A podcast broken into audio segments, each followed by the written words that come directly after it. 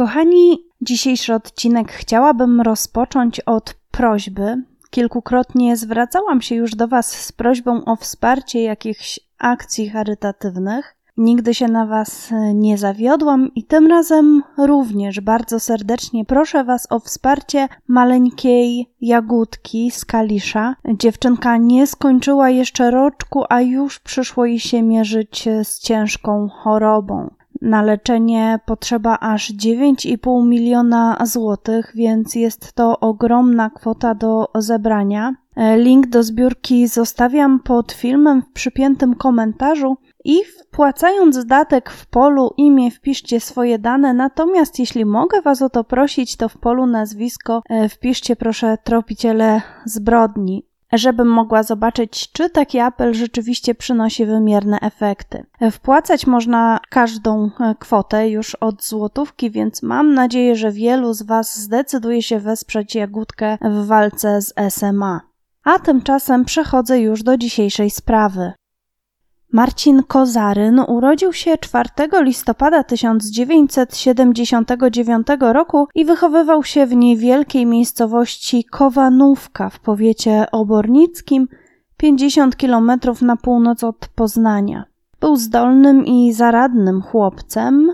Dla swoich rodziców Ireny i Jana Kozarynów był prawdziwą pociechą nie sprawiał problemów wychowawczych, był empatyczny i wrażliwy na krzywdę ludzką, a ponadto świetnie się uczył i zdobywał doskonałe oceny.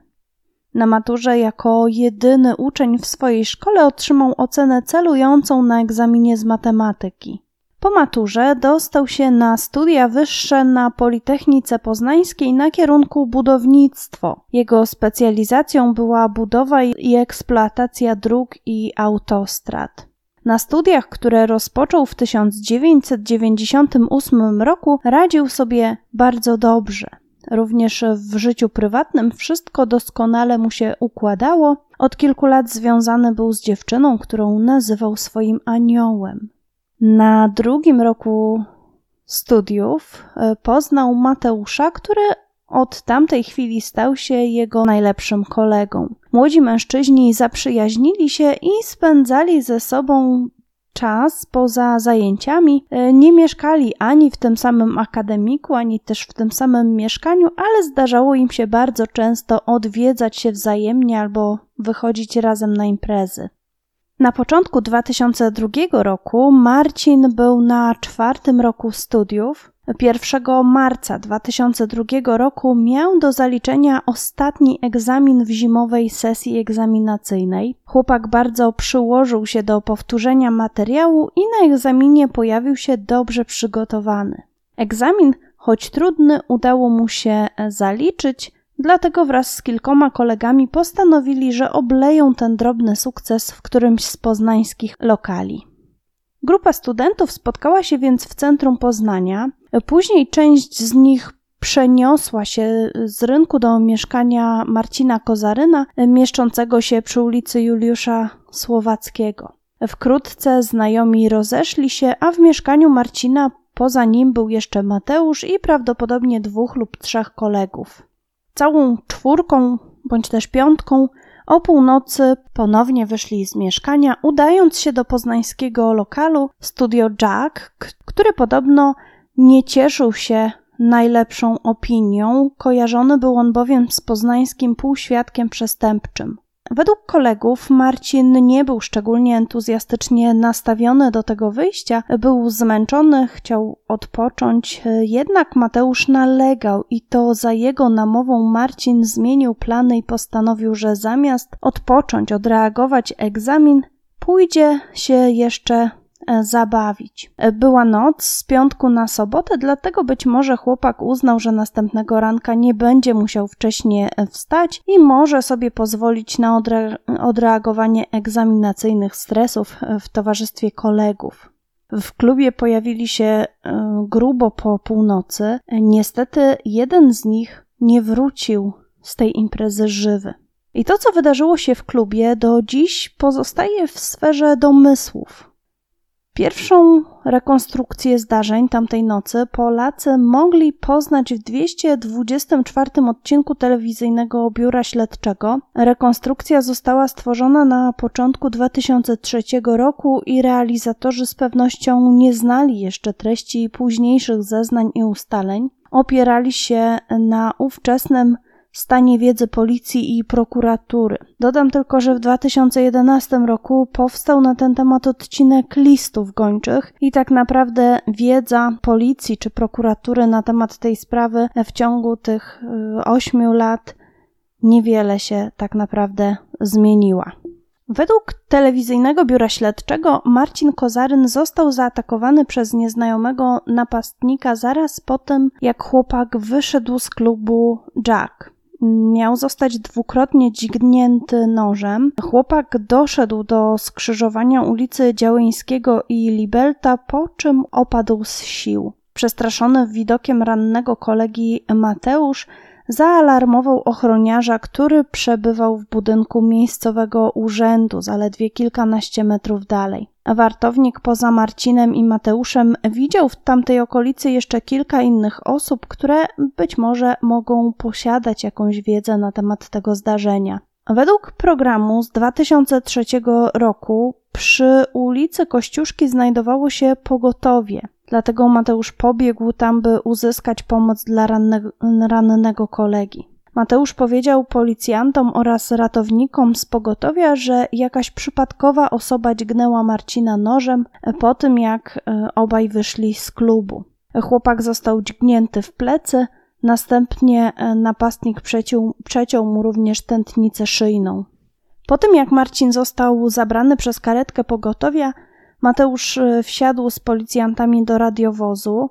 E, chcieli pojeździć po mieście w poszukiwaniu napast napastnika i mieli nadzieję, że uda się to zrobić, uda się go odnaleźć. Tym bardziej, że świadek twierdził, że zapamiętał e, wygląd zabójcy i że będzie go w stanie rozpoznać. Mimo błyskawicznie uzyskanej opieki medycznej, Marcin nie przeżył ataku nożownika i zmarł 5 marca 2002 roku. Bezpośrednią przyczyną śmierci było uszkodzenie centralnego układu nerwowego. Pierwsza policyjna hipoteza zakładała, że między Marcinem a innym gościem klubu miało dojść do jakiejś sprzeczki, po której człowiek ten wyszedł później za mężczyznami e, pod koniec imprezy. Miał zaatakować chłopaka na ulicy. E, telewizyjne biuro śledcze zaproponowało wersję, według której mężczyźni poróżnili się o jakąś dziewczynę poznaną, e, poznaną w klubie. O godzinie trzeciej nad ranem Marcin i Mateusz skierowali się do wyjścia. Po drodze poszli jeszcze do szatni i Marcin trzymał wówczas jeszcze w ręku e, swoje piwo. Szatniarz miał zwrócić studentowi uwagę, że nie wynosi się piwa z sali klubowej. W rekonstrukcji pokazano również, że Mateusz miał pytać szatniarza prawdopodobnie o narkotyki i z rozmowy wynikało, że chłopak nie rozliczył się za wcześniejsze działki. Nie wiadomo, czy jest to tylko wymysł twórców programu, czy taka sytuacja rzeczywiście mogła mieć miejsce. Zabójstwo chłopaka wywołało u jego kolegów chęć protestu wobec przemocy i z tej okazji w kwietniu 2002 roku ulicami Poznania przeszedł Marsz Milczenia przeciw agresji i przemocy. Początkowo w sprawie Marcina media informowały, że do zabójstwa doszło poza klubem Jack, tak mieli zeznać świadkowie, że szaleniec zaatakował studenta kilkadziesiąt metrów od lokalu. Mateusz zeznał, że ktoś zaatakował Marcina, ale powiedział, że początkowo jakby nie zdawał sobie sprawy z tego, że jego kolega jest ranny. Dopiero po chwili miał zauważyć y, krew.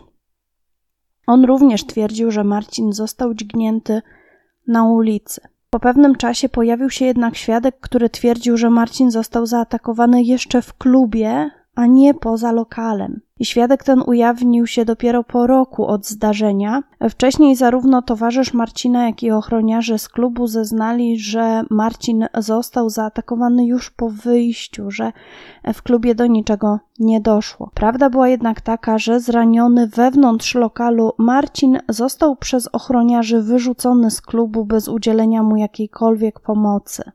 Wcześniej trudno było ustalić kiedy i w którym dokładnie miejscu zaatakowano Marcina, ponieważ w klubie nie działał monitoring. Rejestratory uległy awarii po zalaniu, akurat w dniu zabójstwa. W 2003 roku pani prokurator Anna Kijak-Głęboczyk z prokuratury Stare Miasto informowała, że w śledztwie pojawiły się nowe tropy i dowody. Nie ujawniono jednak żadnych szczegółów w tej sprawie. Według prokuratury świadek, który zgłosił się na policję, był wystraszony i bał się zeznawać.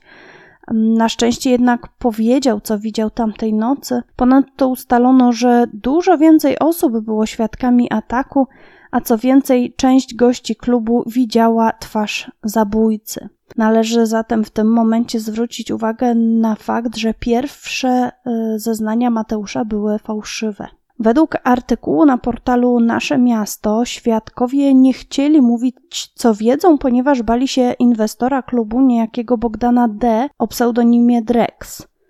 Po zeznaniach świadków udało się w klubie zabezpieczyć nowe dowody i według nieoficjalnych doniesień słowa świadka zostały potwierdzone, ponieważ wewnątrz klubu znaleziono krew, która mogła należeć do Marcina. Niestety nie udało się tego stwierdzić ze stuprocentową pewnością, że ta krew należy właśnie do Marcina. E, między zabójstwem a zabezpieczeniem śladów w lokalu został przeprowadzony remont, który zniszczył wiele śladów. Mówi się, że ślady krwi zostały znalezione blisko wyjścia z klubu, ale w jego wnętrzu, nie na zewnątrz, i to zgadzałoby się z, z zeznaniami świadków, którzy twierdzili, że właśnie w pobliżu wyjścia Marcin został po raz pierwszy dźgnięty i tutaj dźgnięto go w plecy. Policjanci ustalili później, że tamtej nocy w klubie przebywali zupełnie inni ochroniarze niż ci, którzy pierwotnie zgłosili się na przesłuchanie w tej sprawie. Co również może oczywiście wzbudzać spore wątpliwości co do prawdomówności pracowników klubu. W programie Listy Gończe pada informacja o tym, że po, po zdarzeniu ówczesny menadżer klubu zwołał zebranie personelu, w trakcie którego miał zabronić swoim pracownikom kontaktów z policją oraz mediami. Do ustalenia sprawców rodzina wynajęła detektywa Krzysztofa Rutkowskiego, który zapewniał o swoim dużym zaangażowaniu w rozwiązanie tej sprawy, ale mimo upływu 19 lat od zbrodni ani on, ani policja nie ustalili sprawców. Rodzice dwukrotnie wyznaczali nagrodę pieniężną za wskazanie zabójcy swojego syna i w 2003 roku nagroda ta wynosiła 20 tysięcy złotych. Według świadków napastnik, który zaatakował Marcina, miał wówczas około 20-25 lat, 1,75 m wzrostu i był szczupły. Miał na sobie czarną ortalionową kurtkę, niebieskie dżinsy oraz sportowe buty. Trudno jednak stwierdzić, czy opis ten jest prawdziwy i kto podał go policji. Być może właśnie z uwagi na brak dokładności i spójności w opisie trudno jest znaleźć jakikolwiek portret pamięciowy domniemanego napastnika. Niemniej jednak w pewnym momencie Mateusz wskazał przestępcę o pseudonimie Ogór jako tego, który zamordował Marcina. Szybko się jednak z tych zeznań wycofał, być może bał się zemsty. Tamtej nocy o godzinie czwartej nad ranem w domu Kozarynów e, w Kowanówku rozdzwonił się telefon odebrał pan Jan, ojciec Marcina. Po drugiej stronie usłyszał głos kolegi syna, e, Grzegorza. Grzegorz powiedział, że Marcin został ranny w szyję i jest w tej chwili operowany. Nie tracąc czasu, pan Jan obudził żonę i bez zbędnej zwłoki wsiedli do samochodu i natychmiast ruszyli w kierunku Poznania. W szpitalu pojawili się przed godziną piątą. Operacja syna jeszcze wówczas trwała. Badanie tomograficzne, które wykonano następnego dnia, wykazało, że mózg ich syna obumiera. Lekarze nie dawali chłopakowi szans na przeżycie i wówczas jeden z lekarzy poprosił, by rodzice rozważyli zgodę na pobranie od ich syna narządów do przeszczepu. Był to dla nich e, szok. Jako rodzice mieli ogromną nadzieję, że mimo trudnego położenia ich syn przeżyje. A to pytanie zadane przez lekarza zburzyło ich nadzieję. Rodzice nie chcieli nawet myśleć o przeszczepie, bo to by było tak, jakby nie wierzyli, że ich syn da radę przetrwać tę sytuację. Ale wtedy piętnastoletnia Monika, ich córka, a siostra Marcina powiedziała, że powinni się zgodzić, ponieważ wówczas Marcin uratuje życie innych ludzi. Kozarynowie poprosili księdza o ostatnie namaszczenie dla syna i zapytali go również, czy powinni zgodzić się na przeszczep. Odpowiedział im, że to ich syn i to oni mają prawo zdecydować. Dodał jednak, że jeśli oddadzą cząstkę swojego dziecka dla ratowania drugiego człowieka, to będzie to wyrazem heroicznej miłości do Boga i człowieka. I te słowa księdza przekonały ich i zgodzili się. Marcin zmarł w samo południe we wtorek 5 marca 2002 roku. Jego pogrzeb odbył się w sobotę w Obornikach. Mszę świętą odprawiał ten sam ksiądz, który udzielił Marcinowi sakramentu namaszczenia. Rodzice chłopaka poprosili księdza, by to właśnie on odprawił mszę. Kapłan co prawda był już wówczas na parafii, na parafii w Poznaniu, ale przed laty był wikarym w Obornikach i katechetą w miejscowym liceum. Uczył Marcina religii w szkole. Na pogrzebie pojawiły się tłumy oborniczan, którymi wstrząsnęła sprawa zabójstwa mieszkańca ich miasta, młodego, zdolnego chłopaka, który całe życie miał jeszcze przecież przed sobą. W nocy z 5 na 6 marca 2002 roku mama pewnej młodej dziewczyny, Ani, cierpiącej na chorobę nerek, odebrała telefon z Poznania. Dowiedziała się wówczas, że znalazł się dawca nerki dla jej córki. I to była dla niej ogromna radość, szansa na nowe życie dla Ani, a zarazem rodzice dawcy przeżywali w tamtym momencie prawdziwy koszmar. Ania była studentką pierwszego roku historii, niewiele młodsza od Marcina. Choroba nerek była w jej rodzinie dziedziczna. Kilka lat wcześniej jej brat również przeszedł przeszczep. Wiadomo, że poza Anią, która otrzymała nerkę Marcina, drugą nerkę otrzymał mężczyzna z Wielunia, a serce trafiło do mężczyzny z Krakowa. Mama Ani, studentki z Gdańska, przeczytała później w gazecie artykuł na temat przeszczepów i znalazła tam wzmiankę o tym, że nerkę Marcina otrzymała w marcu studentka z Gdańska. Kobieta od razu pomyślała, że chodzi o jej córkę. Udało jej się pozyskać e, numer telefonu do Kozarynów. Zadzwoniła do nich. Z rozmowy z panią Ireną Kozaryn dowiedziała się, jak wspaniałym chłopakiem był Marcin i poczuła ogromny żal, że taki cudowny chłopak musiał umrzeć, by jej córka mogła żyć. A zabójcy Marcina nadal nie skazano. W jednym z artykułów pojawiła się informacja, że Marcina zamordował człowiek kierujący w Poznaniu grupą dealerów. Czy zatem Marcin mógł zostać z kimś pomylony? Czy zabito go, aby kogoś przestraszyć? Jeden z artykułów dotyczących przełomu w sprawie ukazał się na stronie Poznań Nasze Miasto pod koniec 2003 roku, jednak do dziś nikomu nie postawiono zarzutów w sprawie śmierci Marcina. Tamtej nocy w dyskotece bawiło się ponad 200 osób, jednak żadna z osób, do której dotarli policjanci, nie opisała przebiegu zbrodni. Nikt niczego nie widział, nikt niczego nie słyszał, choć tak naprawdę wiadomo, że to po prostu zwykła zmowa milczenia.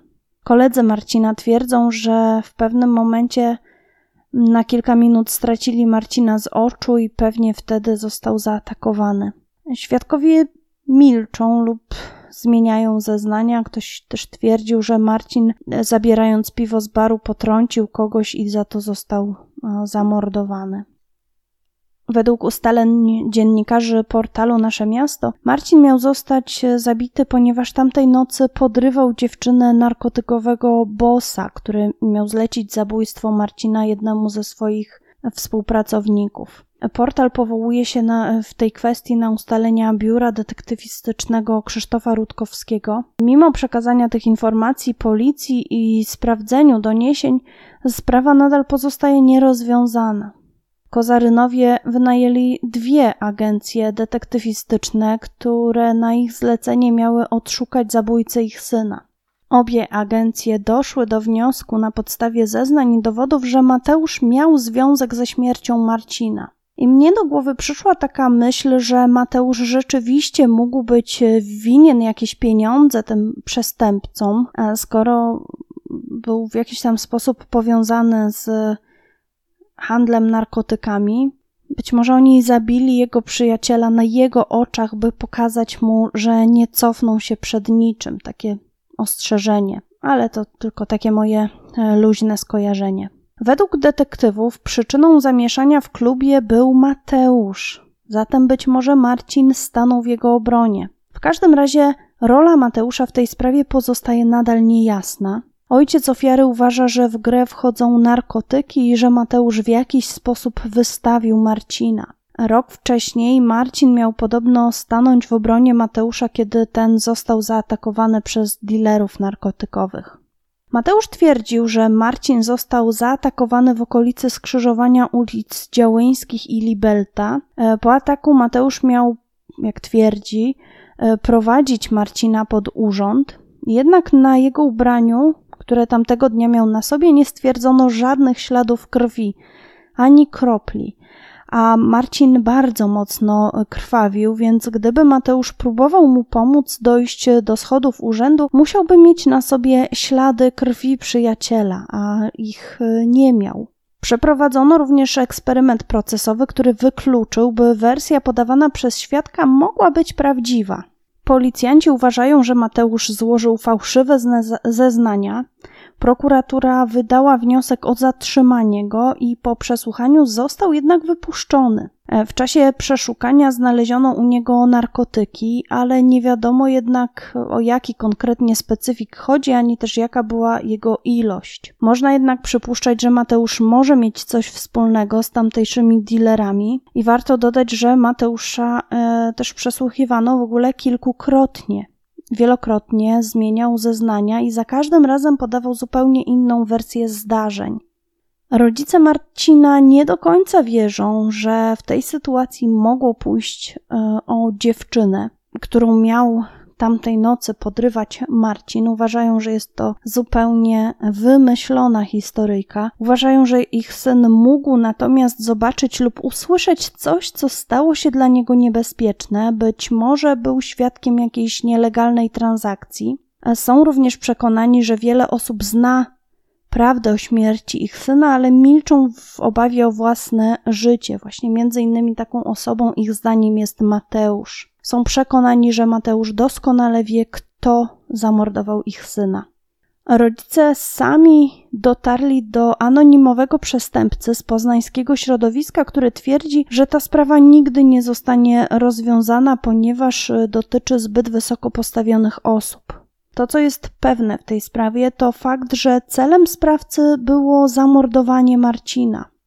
Pierwszy cios w plecy chłopak otrzymał jeszcze w klubie i po przejściu około 100 metrów został przez tę samą osobę zaatakowany ponownie, tym samym narzędziem. Tym razem sprawca wycelował w tętnicę szyjną i to właśnie ten cios sprawił, że chłopak nie miał szans na przeżycie.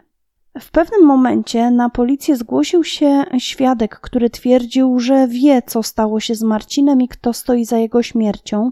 Świadek ten został jednak wielokrotnie pobity, był prześladowany i popełnił samobójstwo, nie mogący wytrzymać tego, co się dzieje, albo ktoś mu popełnił samobójstwo.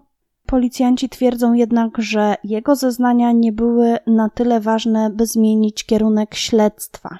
Nie wiem, jakie jest wasze odczucie, ale dla mnie brzmi to dziwnie, by umierał świadek, który nie posiadał żadnych istotnych informacji w sprawie zabójstwa. Według doświadczonych śledczych, kluczowym zeznaniem, które wprowadziło policję w błąd, były słowa Mateusza o tym, że Marcina zaatakowano dopiero w okolicy urzędu. Gdyby od razu kiedy na miejscu pojawiła się policja, powiedział, że do pierwszego ataku doszło w klubie, natychmiast spisane zostałyby dane wszystkich świadków, zamknięto by lokal i zabezpieczono dowody. Z jakiegoś powodu jednak Mateusz odciągnął uwagę śledczych od klubu. Śledztwo w tej sprawie zostało umorzone w 2005 roku. Do dziś nie wiadomo kto i dlaczego zabił Marcina. Jeśli wiecie cokolwiek jeszcze w tej sprawie, podzielcie się proszę swoją wiedzą w komentarzach. Zachęcam Was również do tego, byście poinformowali poznańską policję, jeśli wiecie, kto stoi za śmiercią Marcina. I to już wszystko w tej sprawie. Dziękuję Wam za wysłuchanie niniejszego odcinka. Przypomnę raz jeszcze o zbiórce dla Jagódki i zaznaczcie proszę, że jesteście e, z kanału Tropiciele Zbrodni. Trzymajcie się ciepło i uważajcie na siebie. Cześć!